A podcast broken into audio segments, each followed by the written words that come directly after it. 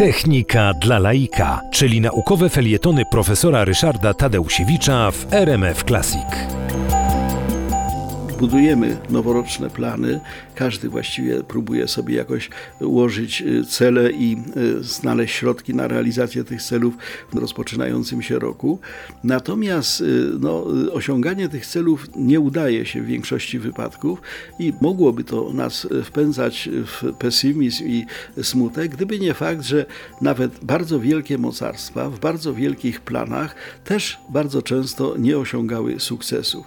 Ja może wspomnę o dwóch takich przygodach bardzo widowiskowych, gdzie prognoza, a właściwie plan, nawet bardzo precyzyjnie zbudowany plan, po prostu się nie powiódł.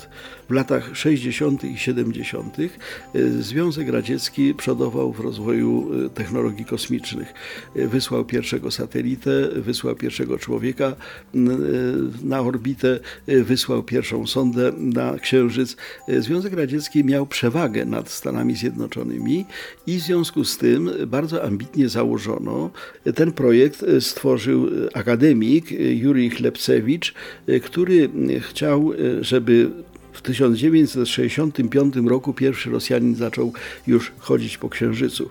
To była bardzo ambitna rzecz, ale była osiągalna. Rzeczywiście to, to mogło się udać.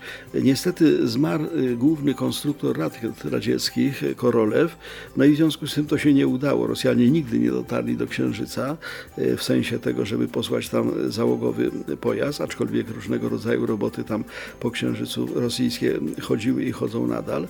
Natomiast jak wiadomo w 1969 roku ten rosyjski de facto cel osiągnęli Amerykanie. Załoga Apollo 11 wylądowała na Księżycu i pierwszy człowiek y, na tym Księżycu postawił nogę, był to Amerykanin. Y, inny plan, także radziecki, bo akurat takie mi tutaj podeszły pod rękę, dotyczył bardzo ambitnego przedsięwzięcia związanego z rekonstrukcją y, no, przyrody. Chodzi o to, że Rosjanie w pewnym momencie w latach 50., 60. postanowili całkowicie zamienić w pola uprawne, konkretnie uprawne pola bawełny, y, pustynię Karakum. W związku z tym dwie rzeki, ogromne rzeki, y, Amudaria i Syrdaria, zostały w całości skierowane do nawodnienia tej pustyni. Pustynia się zazieleniła, ale te rzeki pływały, dopływały do jeziora Aralskiego. To jezioro zostało de facto zniszczone, praktycznie biorąc wyschło.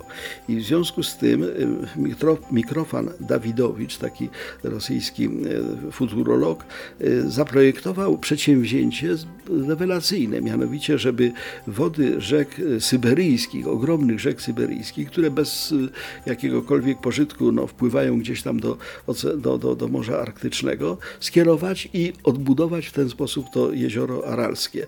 Wody Obu i Jeniseju, bo dwóch wielkich rzek syberyjskich, miały być skierowane właśnie w kierunku jeziora Aralskiego. To jezioro miało ponownie być wypełnione wypełnione wodą, e, chciano to zbudować. Niestety to znowuż plan, który się po prostu najzwyczajniej w świecie nie udał.